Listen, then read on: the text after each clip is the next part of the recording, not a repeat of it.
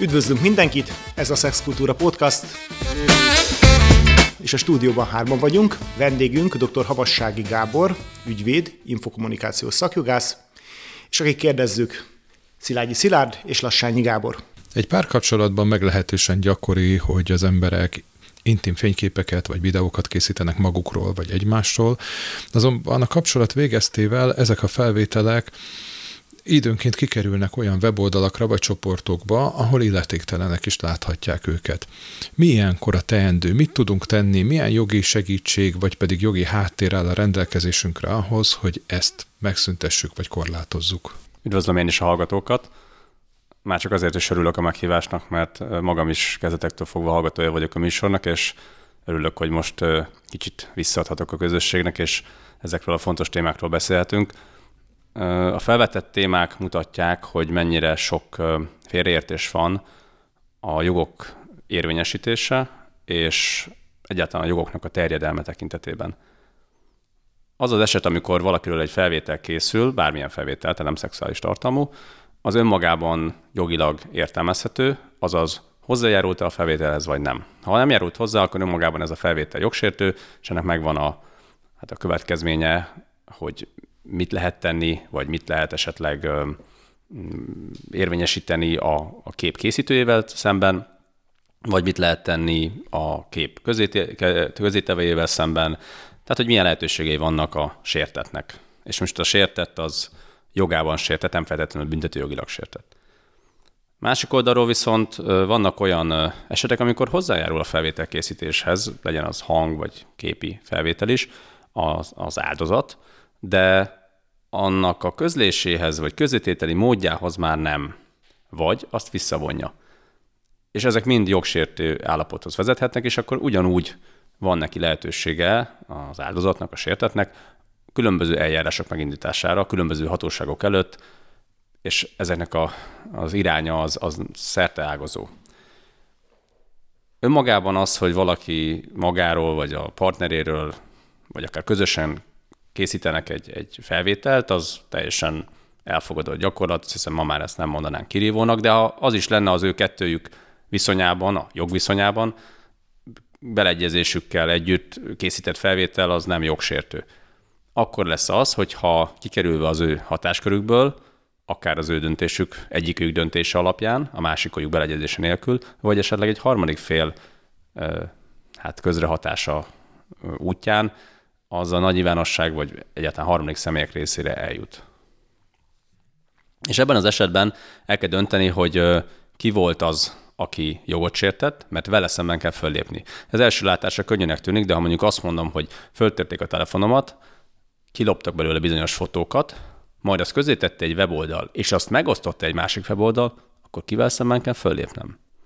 Nyilván az, a, aki betört az én telefonomba, azt megtalálni, hát elég nehéz azt az oldalt, ami megosztotta, azt egy fokkal könnyebb, és akkor utána mehetek sorba egészen odáig, hogy akár a Google keresésből is ki kell szednem, ki kell szedetnem a jogsértő tartalmakat, de ott már a reláció nem biztos, hogy az lesz, hogy sértett és jogsértő, hanem mondjuk azt mondom, hogy egy kérelmező és egy kérelmezett, mert ott már igazi jogsértésről, mondjuk egy Google tekintetében nem beszélhetünk, hiszen ő nem tudja, hogy az a tartalom az mennyire, Lágos. mivel bír.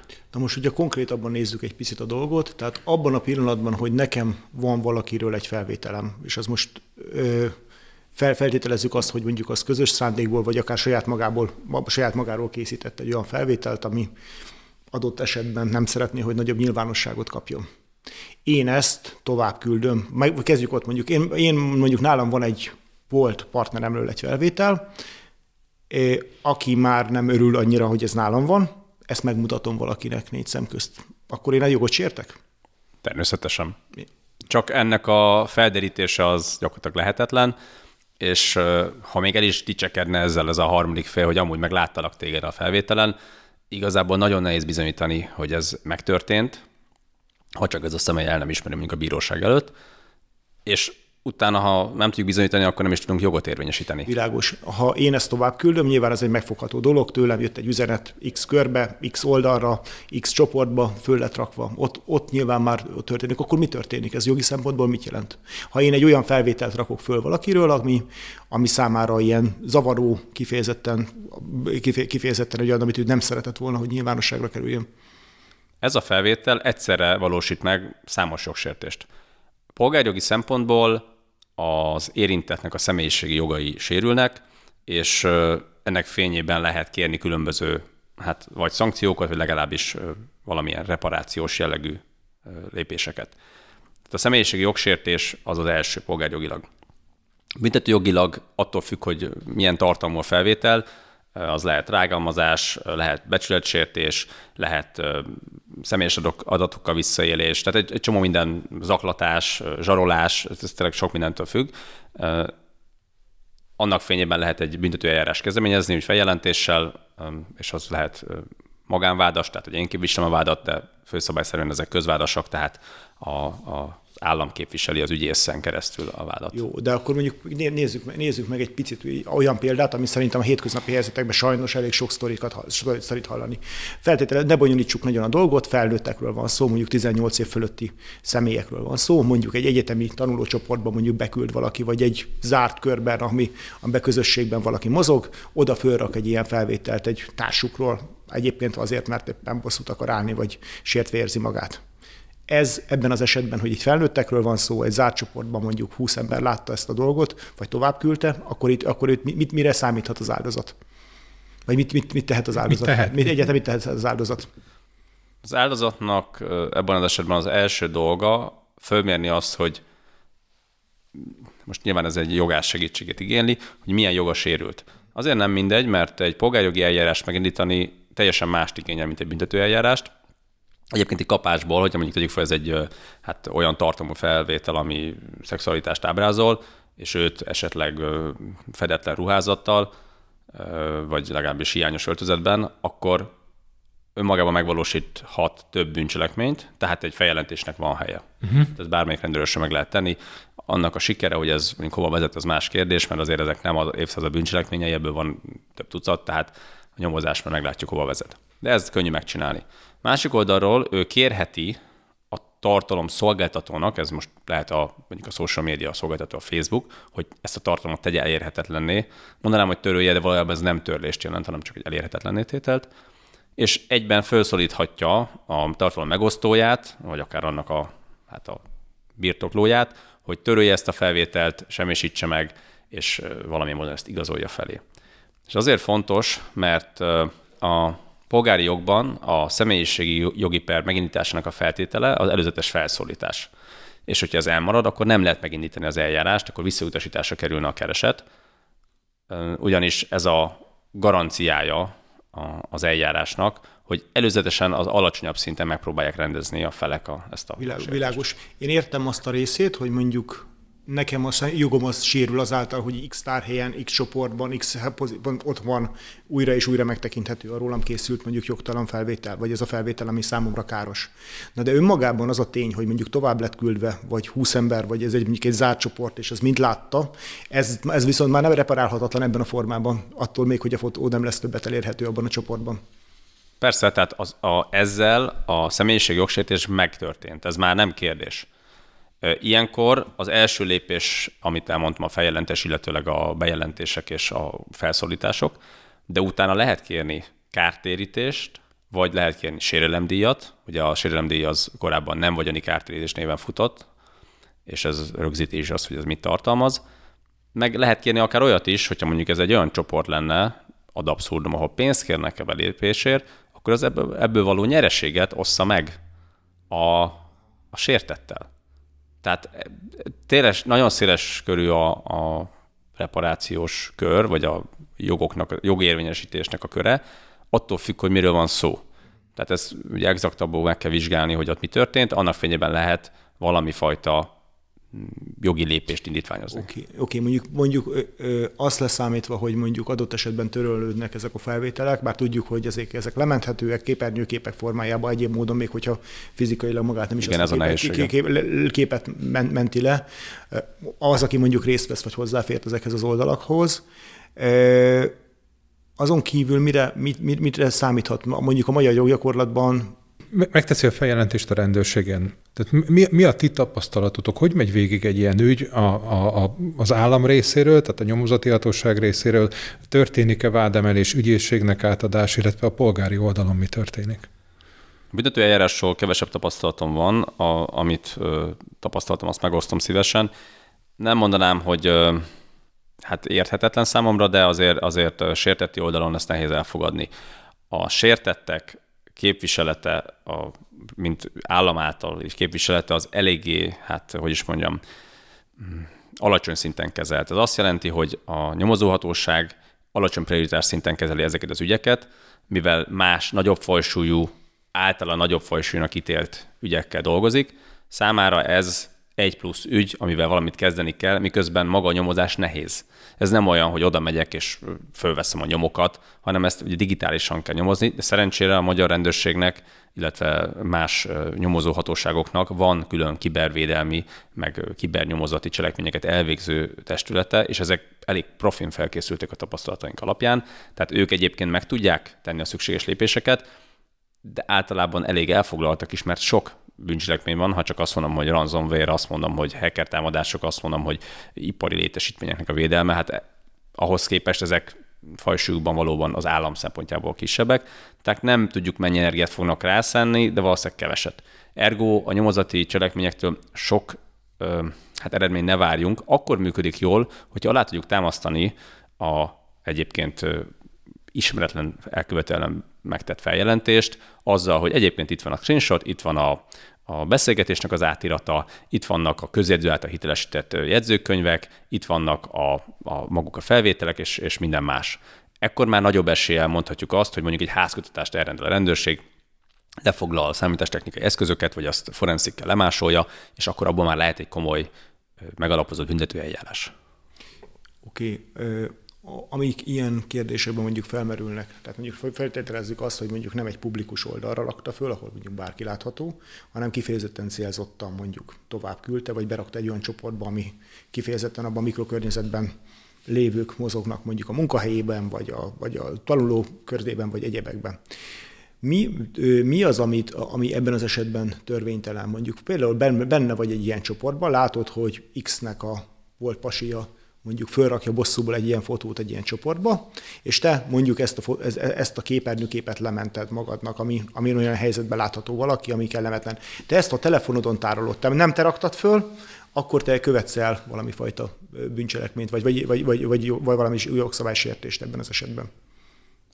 Ez tudni kell a körülményeket, de hogyha és nagyjából azért ez egy tipikus élethelyzet, ha tudom azt, hogy ez a szomszéd asszonynak a hát mesztelen, fotója. mesztelen fotója, nyilvánvaló, hogy ez nem egy olyan fotó, amihez ő hozzájárult, mármint nem a készítéshez, hanem a megosztáshoz, vagy ha látszik a fotón, hogy ez még egy titkos felvétel, tehát biztosan nem járult hozzá, vagy valószínűleg nem járult hozzá a felvétel készítéshez, akkor azzal, hogy én ezt megnézem, letöltöm, tárolom. továbbítom, tárolom, mind, ez mind-mind bűncselekményt, vagy legalábbis valami jogellenes cselekményt valósít meg. Önmagában elég. Nem kell megbizonyosodnom róla, megtehetem, de azért a józanész és a megfelelő minimum hát gondolkodás az megalapozza azt, hogy nekem milyen cselekményeket kellene tennem. Tehát például értesítenem, tehát például hatóságnak bejelentést tennem, tehát például felszólítanom ezt a szemét, hogy nem akarom ezt a tartalmat itt látni, mert engem is sért mondjuk a megjelenése, bár ez most már nem biztos, hogy jogi kategória, nem morális, de az biztos, hogy ez a ez a részvétel ebben, hogy csak hallgatólagosan is ott vagyok, vagy csak pláne, ha lementem, az megvalósít valamilyen társtettességet, vagy hogyha nem büntetőki fogalmat nézek, akkor valamilyen részvételt ebben a jogsértő eljárásban. Mhm. Mi a, mi a helyzet a fiatalkorúakkal, tehát a 14 és 18 év közöttiekkel? Kezdem a könnyebbel. A polgárjogi szempontból van különbség, ez már bírói mérlegelés tárgya, hogy mennyire értékeli súlyosbító és itt most polgárjogilag súlyosbító körülményként azt, hogy valaki egy kiskorúról osztott meg valamit, mennyire nehezíti az, az ő életét, mennyivel nehezebben tudja földolgozni, mint egy felnőtt. Hát ez a polgárjogi rész szerepet kap, de így külön nincs kiemelve, de nyilván megvizsgálják. Sőt, vannak olyan eljárások, amiben kifejezetten olyan bírák vagy olyan tanács vehet részt, aki ezekkel foglalkozik. A büntető eljárásoknál azonban úgynevezett minősített esetként funkcionál a kiskorú ö, életkor, és nem mindegy, hogy valaki 18 alatti, vagy akár 14 alatti gyermek sérelmére követel bizonyos cselekményeket. Van, ahol csak az a szempont, hogy kiskorú vagy nem kiskorú, van, ahol viszont ez még egy, egy még extra minősített körülmény, hogyha valaki egészen kiskorú gyermek részére, tehát 14 év alatti kiskorú gyermek részére követel valamilyen hát szexualitáshoz kapcsolódó cselekményt. Most a magyar, a magyar jogban alapvetően a 14 és a 18 év közöttit az még por, de gyermekpornográfiának minősül, vagy az már nem, nem minősül annak. Tehát, hogyha önmagában az, hogy mondjuk egy 16 éves középiskolás lányról készül egy mesztelen fotó, ez, ez, ez, ez, ez nem ugyanaz a jogi, jogi kategória, mint hogyha mondjuk 13 éves lenne, ugye? A kiskorú esetében, tehát 18 alatti esetében gyermekpornográfiáról beszélünk. 18 év alatt általánosan. Hát, most én nem foglalkozok büntető joggal, de a, amennyire én kiolvastam a törvényből, nincs különbségtétel. És volt olyan esetünk, amiben mi informatikai szemszögből kapcsoltunk be, ahol, illetve személyiségi jogsértések tekintetében, ahol 17 éves tinédzserekről volt szó, mm, olyan környezetben, ami nem volt szexuális tartalmú, és abban a környezetben nem is volt kirívó, hogy ők bizonyos ruhadarabok nélkül voltak, vagy, vagy tehát ez egyszerűen nem volt semmilyen szexualitás benne. Ennek ellenére megállapították, hogy ezek olyan tartalmak, amik gyermekpornográf vagy más pornográf tartalmak, és ezt minősített körülményként értékelték. Megint csak azt tudom mondani, hogy a nyomozó hatóságnak megvan a maga agendája, hogy ő milyen alapon nyomoz valamit, mennyi erőforrás szán valamire, és ott miért hoz ki egy bizonyos eredményt. Azt is el tudom képzelni, csak feltételezem, hogy ez egy üzenet volt mindenkinek, hogy ezeket a témákat nagyon szigorúan fogjuk venni, de nyilvánvaló képtelen helyzeteket szül, hiszen hogyha egy szülő készít felvételt a gyerekeiről, Fürdőruhába, mondjuk. Fürdőruhába, vagy esetleg valamilyen fürdőruha nélkül, vagy a kárba, az más kérdés, hogy ezt nem osztja meg, mert mondjuk az már egy másik probléma a gyermekek jogainak szerintem sérelme, ugye ez a sharentingnek a problémája.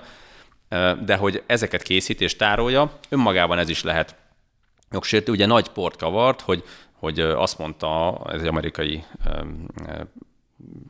hiszem az Apple volt az, amelyik azt mondta, hogy vizsgálja az, a tartalmakat anonim módon a telefonokon, és ahol gyermekpornográfiát talál, azt jelenti.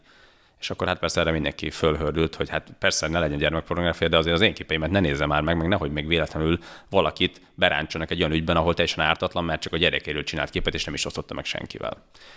Tehát ez egy komoly probléma, és nagyon nehéz erre megoldást találni. Egyrészt, mert ugye hatalmas adat hát túltengésben élünk, és mindenki meg akar osztani mindent, mindenki el akar raktározni mindent, és nem tudjuk, hogy ez mondjuk 10-20 év múlva, vagy még hosszabb távon milyen következményekkel jár az érintett személyekre nézve, akikről a videófelvételek vagy a egyéb felvételek készültek. Szóval ez egy nem megoldott probléma, a jog keresi a megoldást, a jogalkotó keresi a megoldást, a hatóságok pedig hát, igyekeznek lépést tartani. Azzal mit lehet tenni, ugye amikor 14 év alatti gyerekek egymásnak küldenek mesztelen képeket, és ez mondjuk az osztály közösség elé kerül. A pedagógusnak, az igazgatónak mi a feladata és a kötelezettsége? Mert a tapasztalat azt mutatja, hogy igyekeznek a szönyeg alá söpörni, és azt mondani, hogy ne tegyen feljelentést a szülő, ne menjen sehova a szülő, ne tegye tönkre annak a fiatalnak az életét, aki megosztotta ezeket a képeket, hiszen ez nem egy olyan nagy dolog, miközben traumatizálódik az, akiről ezeket a képeket megosztották. Ha megengedett Szilárd, akkor egy picit visszalépnék. Mi a szülő feladata? Okay. első körben azt kell megvizsgálni, hogy az a szülő, aki egyébként a gyermeket nulla éves korától kezdve neveli, oktatja, mire neveli a gyermeket? Fölhívja rá a figyelmét, hogy ha már ad neki egy okostelefont internet eléréssel, amin ugye a világ minden gonoszsága és bűne rajta van, hogy hogyan kell ezt használni. Tehát ezt nem teszi meg, akkor meglátásom szerint ez a szülői felelősség körébe tartozik. Ha nem mondja el a szülő a gyermekének, hogy amit készítesz magadról fotót, azt ne küld el senkinek, mert visszaélhetnek vele, egy 8-9 éves gyereknek ez nem egyértelmű, uh-huh. akkor, akkor, akkor az a szülő hibája. És a tanárnak jóval kevesebb lehetősége van ezzel bármilyen szinten is részt venni. De ha már megtörtént a baj, már olyan fotók kerültek ki egyik gyermekről a másik részére, vagy akár kölcsönösen, amik, amik mondjuk szexuális tartalmúak, akkor azt gondolom, hogy az iskola kötelezettsége, hogy ezt megfelelően, megfelelő szakember bevonásával, megfelelő diszkrécióval kezelje, de ha ez mondjuk egy kölcsönös és amúgy nem visszaélésszerű, akkor, akkor azt hiszem elsősorban az a helyes, hogy ne tegyünk skarlátbetűt a gyerekekre, hanem, hanem tanítsuk meg őket a helyes hát, adatkezelésre, és különösen az, a, a, a speciális adatok kezelésére, tehát például egy magamról készített hát intim felvételt hogyan és mint lehet megosztani biztonságosan, vagy egyáltalán meg kell osztanom. Ez az egyik. A másik oldalról viszont azt is meg kell vizsgálni, hogyha ez visszaélésszerű volt, akkor hogyan lehet úgy raparálni a sértettet, hogy az elkövető ne sérüljön jobban, mint amennyi az feltétlenül szükséges. Tehát, hogy nem akarom tönkretenni egy 14 éves, 12 éves gyerek életét azért, mert egy ilyen hibát elkövetett. Nyilvánvalóan attól még a másik gyerek, aki meg mondjuk sértett volt, annak nem lehet figyelmen kívül hagyni az ő jogának a sérelmét, és az, hogy ez neki milyen lelki megrázkóztatással járt. Tehát ezt nehéz kiegyensúlyozni. Hát a pedagógusoknak ebben azért van gyakorlat, hiszen találkoznak sok mindennel. Én magam is hallottam tanároktól olyan beszámolókat, 11-2 éves gyerekekről, hogy nem hittem a fülemnek, hogy ez hmm. megtörténik. De megtörténik. De senkinek legyen illúziója, egyetlen szülőnek se. Sokkal több dologról tudnak a gyerekek, sokkal több dolgot megcsinálnak, mint amit mi szülők képzelünk róluk. Itt akkor beszéltünk részben ezekről a jogkövetkezményekről, amik, amik ilyen esetben lehetnek. Mondtad, hogy mi az a részben, ami már büntetőügy, mi az, amit polgárilag lehet érvényesíteni. Picit visszatérve a felnőtt mondjuk 18 éven föl, föl, fölöttiek esetében.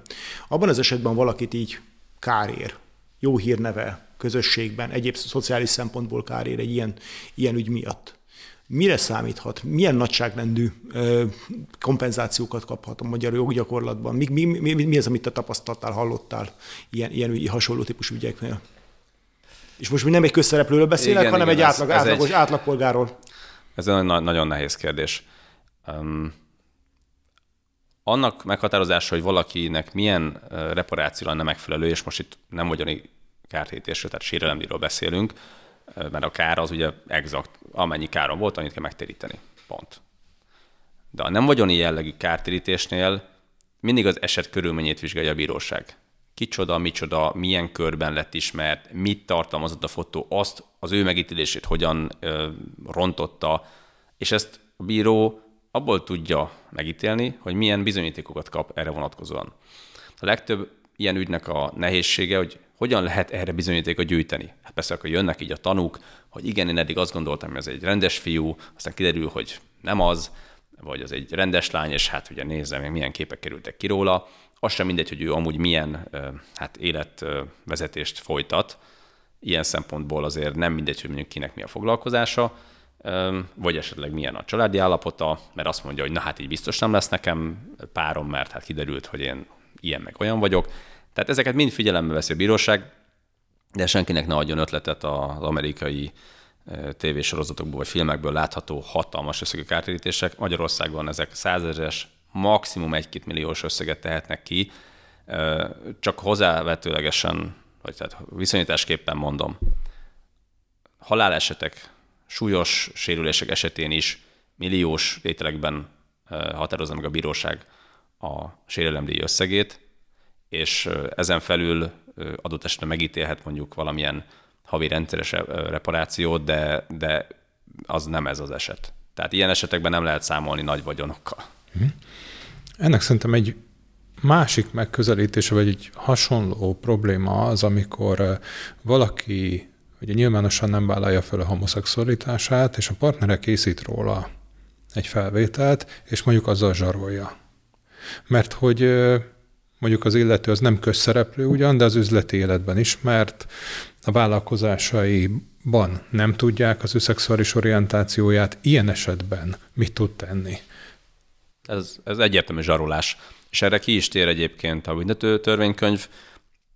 Attól függ, hogy milyen alakzatról beszélünk, ez ugye lehet valamilyen vagyoni előnyszerzése véget, ez, ez maga a zsarolásnak az egyik alapeleme, és lehet valamilyen egyéb körülmény, vagy egyéb hát feltételetől függővé tenni ezt a, például azt mondom, hogy maradj velem, különben közé teszem a feltételeket, Igen. vagy a felvételeket. Tehát ez zsarolás. Egytől öt évig büntetendő, el lehet dönteni, kinek éri meg, hogy esetleg hát rabosítsák, és utána a legjobb esetben is mondjuk egy felfüggesztett szabadságvesztése megúszza, mert azért meg lehet egy ilyet úszni azzal, csak el kell köteni nem, nem kevés pénzt az ügyvéd kollégák munkájára, ami természetesen megéri a pénzét, mert nem kell börtönbe menni, de attól még azért ez egy drága mulatság lesz. Másik oldalról, még tovább is polgárjogi oldalról, ugye itt a magánélet szentsége sérül, becsület és jó hírnév sérelemről beszélhetünk, és hát attól függ, hogy milyen egyéb, hát mondjuk egy ilyen, egy ilyen esetben lehet valamilyen olyan hátrányos megkülönböztetés, ami konkrét anyagi veszteséggel jár, és akkor ott kártérítést is lehet. Önmagában az, hogy valaki meleg, azt jelenleg a magyar jogrend és a bíróság sem tartja, a bírói gyakorlat alapján sem hátrányosnak. Tehát ha valakiről kiderül, hogy a meleg, hát oké, okay, meg lehetett volna szőke is, meg, meg tehát önmagában ez nem egy olyan dolog, ami jogsértést, jogsértést jelent, hiszen oké, hogy ezt nem akarta nyilvánosságra hozni, ez egy, lehet egy titok, egy titoksértésnek esetleg. Nem egy minősített adat, hogy a szexuális orientáció ilyen szempontból? Igen, de hogy ha ő ezt titokban tartotta, akkor ez lehet valamilyen adatsértés, de hogy mondjuk azt mondom, hogy ez hátrányos megkülönböztetés történt emiatt, akkor ezért ez, ezt nehéz bizonyítani, hogy hát azért történt, mert ő meleg volt. Mert hát senki nem fogja elismerni, hogy azért történt. Nem lehet azt mondani, hogy kiderült, hogy ő meleg, és akkor megváltozott az élete, mert azt mondom a bíróság, hogy hát sok meleg van az országban, hát mi változott? Tehát ezt nehéz bizonyítani, hogy ez ténylegesen mivel, mivel járt, és önmagában az, hogy egy ilyen minősített eset, minősített adat kikerült a nyilvánosság elé, hát akkor ez egy adatsértés jelent, de ez egy apróság. Tehát azt nem veszi olyan szigorúan a bíróság. Magyarán, hogyha mondjuk ezt valaki nem egy zsaroló felvétellel, zsaroló egyébbel, hanem csak simán valakiről elkezdi azt terjeszteni, hogy meleg, aki vagy meleg, vagy nem meleg. Egy olyan országban, vagy olyan környezetben, ahol az esetben tudjuk, hogy ez bizonyos fajta sérelemmel járhat, vagy, vagy azzal, hogy másképp néznek rá, uh-huh. ez önmagában akkor ez nem is, egy, nem, nem, nem is egy olyan bűncselekménynek, vagy egy olyan cselekménynek, ami, amivel jó. Tehát, hogyha én, én elkezdem X-ről terjeszteni, hogy láttam az X meregbál előtt sorban állni szombat este, mert arra jártam, vagy, a, vagy egy férfival kézen fogva sétálni, nem tudom én hol, egy fesztiválon, akkor ez, ez önmagában, ez, ez nem, egy, rossz, nem, nem, nem a jó hírnevét sértettem meg valakinek, aki egyébként nem felvállaltam meleg? Jó hírnevet nem lehet megsérteni ezzel, mert ez nem teszi rossz hírűvé őt. Igen, ezzel egyetértünk etikai szempontból, de, de a társadalmi megítélés szempontjából. Én azt gondolom, hogy itt más, tehát ez, ez olyan, mint azt mondanám, hogy valamilyen betegsége van. Most nem nemi betegség, hanem rákos. És Igen. akkor ez egy, egy félrevezetés, és akkor ez, erre lehet esetleg valami, ebbe az irányba lehetne elvinni ezt a, ezt a reparációs eljárást. Tehát, hogy ezt a hamis állítást, hogyha ez hamis az állítás, uh-huh. akkor mhm. ezt ugye hát bármilyen más hamis állítást rendbe kell tenni, milyen nyilvánossági fórumon került közétéve, akkor annak megfelelő fórumon uh-huh. legyen közétéve.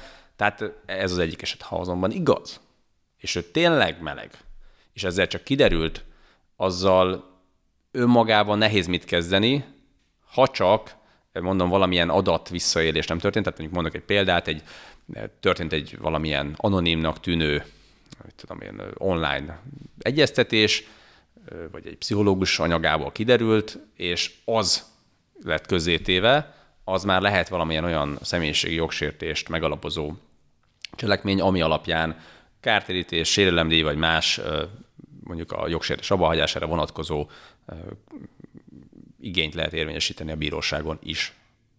De ez, ez egyéb körülményektől függ.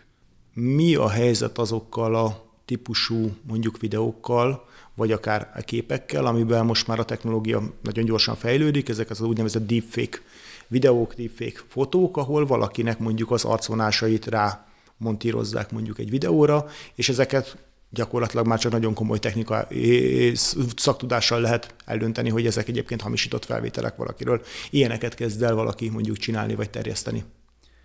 Ugye a deepfake a nevében azt hordozza, hogy ez egy nagyon nehezen megkülönböztethető valóságtól, de hamis felvétel. Ez annyiban különbözik a hamis felvételektől, hogy ezt nehéz megkülönböztetni, de egyébként az ugyanúgy, mint bármilyen más hamis Világos. felvétel, ez, ez önmagában ez egy, ez egy jellege, sokan ezzel megmondani róla, hogy ez, ez hamis. Tehát ez azért nehéz, mert hogyha esetleg kikarikőrözza egy felvétel valakinek a valamilyen vonását, még nagy az orra, az, az még beleférhet a szólásszabadság körébe. De hogyha nem csak erről van szó, nem csak viccből, vagy viccesnek gondolt motivációból készítek, vagy készítetek valakiről egy felvételt, hanem kifejezetten azért, hogy megtévesszem az embereket, a társadalmat arról, hogy ez az ember milyen tulajdonsággal bír, vagy milyen eseményen vett részt, vagy tehát az ő megítélése változzon, akkor az egyértelműen hát a jó hírnevét és becsületét csorbítja, esetleg valamilyen egyéb más joga is sérül vele, tehát megalapozhatja a teljes reparációs sort, kárterítést követelhet, sérelemdíjat követelhet, abbahagyását követelheti ennek a, a jogsértő állapotnak, és, és stb. stb. Hogyan tudja bizonyítani? Ugye nemleges bizonyítás nincs. Tehát azt nagyon nehéz, hogy én nem Ez volt... nem az én felvételem, nem az én pornó felvételem. De ezen nem látható. Úgy nem lehet, de mondjuk informatikailag lehet. Tehát nagyon sok ilyen vizsgálat van, általában itt azt szokták nézni, és erre tényleg szakértők foglalkoznak vele, hogy például mit hogy vannak az árnyékok, hogy látszik az egybe mosodás, ugye pixel szinten vizsgálják, tehát azért azt meg lehet, tehát ahhoz nagyon profinak kell lenni, hogy valaki azt meg tudja oldani, de arra számol, azzal számolnunk kell, hogy ahogy fejlődik a technológia, úgy lesz egyre profibb a deepfake videók sora is, és egyre meggyőzőbb. Ma már elképesztő technológiai színvonalon működnek. Hozzá kell tennem, hogy a technológiának az egyik alapfeltétele, hogy a, a résztvevő személy minél jobban hát minél alaposabban beolvasásra kerüljön számítástechnikai eszközökkel, és ezek speciális eszközök. Tehát, hogy pusztán csak úgy, hogy valakiről van egy fotóm, hát azért nagyon nehéz megcsinálni egy 3D-s videóba de akit mondjuk beolvasnak megfelelő technológiával, arról már lehet készíteni olyan 3D-s megjelenést, lásd ugye a színészeknél, mondjuk egy haláleset után be lehet őket vágni a filmben 3D-be. Tehát mondjuk akiről rendszeresen készülnek, mondjuk egy tévében mondóról rendszeresen készül mindenféle szögekből egy, egy digitális felvételek, és valaki... Az még nem elég hozzá. Az még nem elég hozzá. Tehát külön gépekkel kell be hát beolvasni ezt, ugye így mondják, ezek úgy kell elképzelni, hogy fekete ruha, és különböző pontokon ilyen jelölők vannak ráagatva, és utána külön az arcvonás, mert ez egy speciális, az be van olvasva, mint egy topográfiai térkép. Aha. Ez azért nem... Tehát akkor állóképet ilyen szempontból viszonylag az egyszerűbb. egyszerűbb. egyszerűbb. egyszerűbb. És hogyha valaki ilyen, ilyen terjeszt, egy ilyen felvételeket, vagy ilyen fotókat, akkor... Hát minimum a jó hírnév és a becsület sértés az Világ, megáll. Világos. Hát az az, az, az, az, az alap. Ezeknek az a nagy rákfenéje, hogy hogy te is kérdezted, hogy lehet velük szemben védekezni? Hát nagyon nehezen. Ugye nyilván lehet az ugye interneten való megosztás a tipikus esete, a tartalom szolgáltatóknál bejelentéssel érni, ezekre vannak formanyomtatványok, és ezek viszonylag gyorsan reagálnak. A 18 éven alatti séreltettek esetében tényleg elég gyors az eljárás, 18 éven fölöttieknél nem annyira gyors, pláne a vitatható. Tehát ha nem, mondjuk nem pornográf vagy, vagy egyéb módon szexualitást tartalmazó, akkor annak a megítélése, mit tudom, mondjuk valaki részeg, hát ez, ez, ez, ez a Facebook algoritmusa számára nem tűnik annyira mondjuk súlyos jogsértésnek, hogy ő ott eljárjon, és azonnal lekapcsolja ezt a felvételt. Világos. Amit még a jogkövetkezményekről itt szerintem nagyon érdekes megkérdezni, hogy ugye feltételezzük azt, hogy valakiről jogsértő felvétel vagy fotó kikerült, valaki terjesztettet, kifejezetten azért, hogy ártson neki, vagy csak egyszerűen, hogy szikis helyzetbe hozza.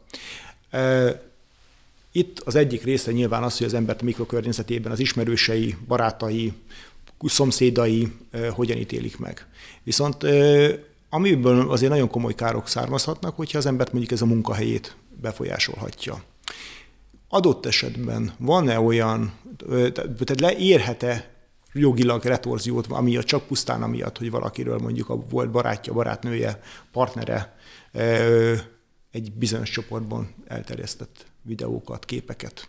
Mit, tehát, hogyha valakit az, azt az érzése, hogy a munkáltatója mondjuk emiatt kirúgná, meg kirúghatja pusztán ezért? Oké, okay, sok kérdés elhangzott, menjünk rajta végig. Persze, érnek retorziók munkajogilag embereket. A mi ügyfeleink körözében is volt olyan, aki emiatt veszett el az állását, hogy kikerült olyan felvétel, ami hát nem felelt meg a nem is azt mondom, hogy a, a munkáltatójának a, az etikai elvárásával, mert nem erről van szó, hanem hogy általában ezekről az emberekről, akik ott dolgoztak, nem kerültek olyan felvételek, mint erről az ügyfélről. Tehát az, hogy valaki készít ilyen felvételt, meg az, hogy kikerül a nagy, nagy nyilvánosság elé, az egy nagy különbség. És a munkáltató úgy értékelte, hogy az ő munkavállalóiról ne kerüljenek ilyen felvételek, és ezért megszüntette a munkaviszonyt. Egyébként szerintem jogellenesen, de az a ügyfél, aki ebben érintett volt, az nem akarta a visszaállítását a munkaviszonynak, ami egyébként jogszerű lehetősége lett volna, hiszen amúgy a, jog, a munka jogviszony nem sértette meg, mert ezután nem kívánt abban a környezetben dolgozni, ahol hát mindenki tudta róla, és hát nyilván mindenki megnézte a felvételt.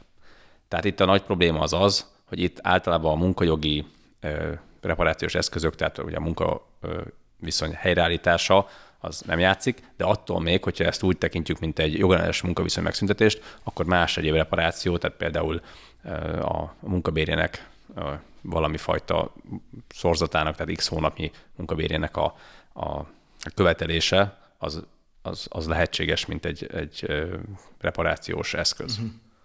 Önmagában akkor elméletben, és ez most csak pusztán elméleti kérdés, tehát, tehát nem érhetnek vala senkit hátránya miatt, hogy mondjuk kikerül róla egy felvétel, ahol mondjuk semmifajta bűncselekményt vagy egyebet nem, nem követel, teljesen a magánéletét éli, akár egyedül, kettesben, többesben, tök mindegy, hogy hány, hány, hány szereplővel, vagy, vagy, vagy, vagy, vagy van olyan helyzet, amikor a munkáltató ezt jogosan azt mutatja, hogy akiről ilyen felvétel létezik, az, azt én nem akarom látni, és teljesen jogosan kirúgom.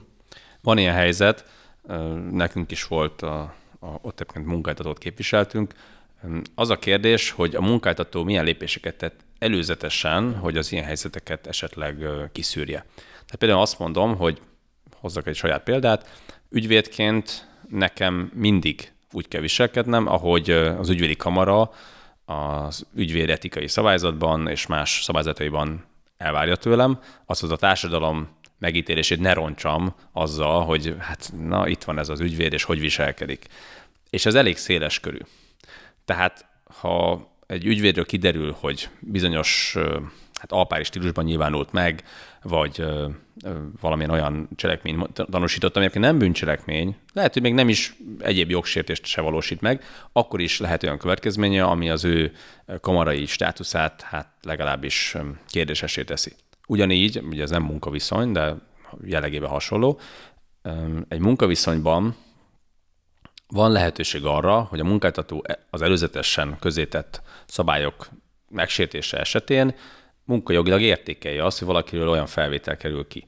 Tehát lehet azt mondani, hogy valaki egy olyan közigazgatási pozícióban, vagy egy olyan egyéb munkahelyen dolgozik, ahol nem fér bele az, hogy mondjuk valaki alkoholos befolyásoltságtól hát bódultan, vagy esetleg más szertől bódultan jelenik meg, vagy olyan megnyilatkozása van, ami esetleg valamilyen kisebbségi csoportra sértő, tehát ezek mind-mind vezethetnek oda, hogy jogszerűen mondja azt a munkáltató, hogy ne haragudj, de ebben az esetben nem tudunk téged tovább alkalmazni, nem összeegyeztethető a te viselkedésed a, a mi általunk.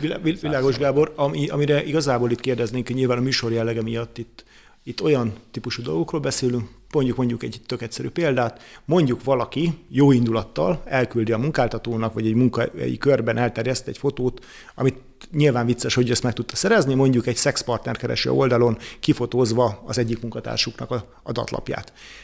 Ilyen miatt mondjuk ki, le, ki lehet-e valakit rúgni? Hiszen ebben senki felé nem, nem, nem tanúsított mondjuk dehonestáló megjegyzés, nem egy részek felvétel kerül, ahogy hőbörög a, a téren, hanem egyszerűen csak az a tevékenység, hogy valaki egy szexpartner kereső oldalon volt fönn. Megint csak az a kérdés, hogy ez milyen, milyen munkahelyen dolgozik az illető. A legtöbb eset azt gondolom, hogy ez nem egy olyan magatartás, ami bármelyik munkáltató számára hát mondjuk egy rossz, megítélést, rossz társadalmi megítélést hozna magával, hogy az ő munkáltatói, munkavállalói ilyen szexpartneres oldalakon vannak fönn, hiszen akkor nem működne a Tinder, meg a 32 másik ilyen oldal.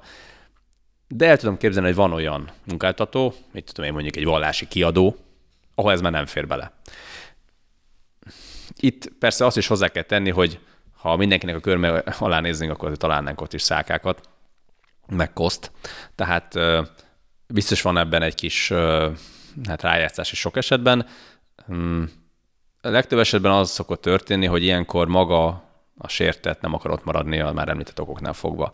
De egyébként azt gondolom, hogy itt a munkáltató nagyon óvatosan kell, hogy eljárjon, mert lehet, hogy kapásból azt mondani, na hát kiderült ez a videó, hogy ő szexel, durva, mert hát más nem szokott ilyet, és innentől fogva akkor ő nem hozhat hozzá olyan következményt, ami, ami egyébként lehet, hogy egy, egy, egy embernek a, a személyes véleménye, hogy ő nem akar ilyen emberrel, más emberrel kapcsolatban lenni, aki ilyen nyíltan felvállalja a szexualitását, de munkajogilag ez azért kockázatos, tehát egy jogás munka viszony megszüntetéshez vezethet. Záró kérdésnek azt szerettem volna tőled megkérdezni, mint infokommunikációs szakjogász, hogy alapvetően az ilyen típusú felvételekkel, fotókkal, intim fotókkal, intim videókkal kapcsolatosan mi az, amit mondjuk tanácsolnál egy fiatal felnőttnek, mondjuk, hogy hogyan gazdálkodjon, hogyha te adnál tanácsot tapasztalataid alapján, amiket és a látsz. szülőknek. És a szülőknek mondjuk.